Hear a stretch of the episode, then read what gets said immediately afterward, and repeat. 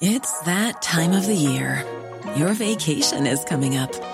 You can already hear the beach waves, feel the warm breeze, relax, and think about work.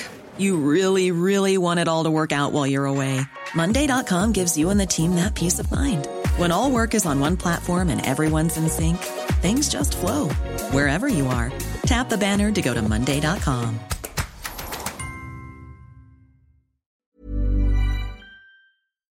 Talk Sport.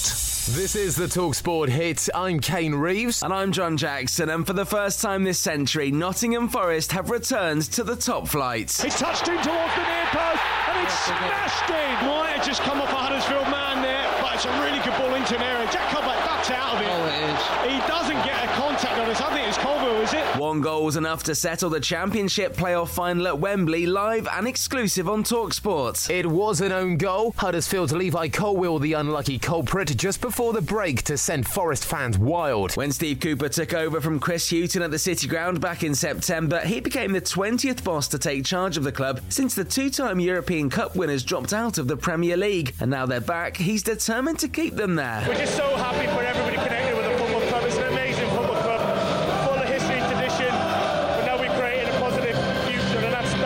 trying to do. June the 16th is a date Forest fans will want in their diary. That's when next season's Premier League fixtures are announced. So, celebrations in Nottingham, and there was also a party in Liverpool on Sunday.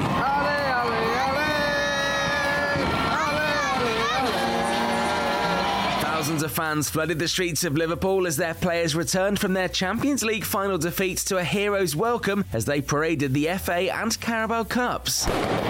It's a very good day. I'm very happy to be here. I mean, it was disappointing last night, definitely, but I think you've still got to support the lads throughout. Unforgettable season, really. I would come today, whatever.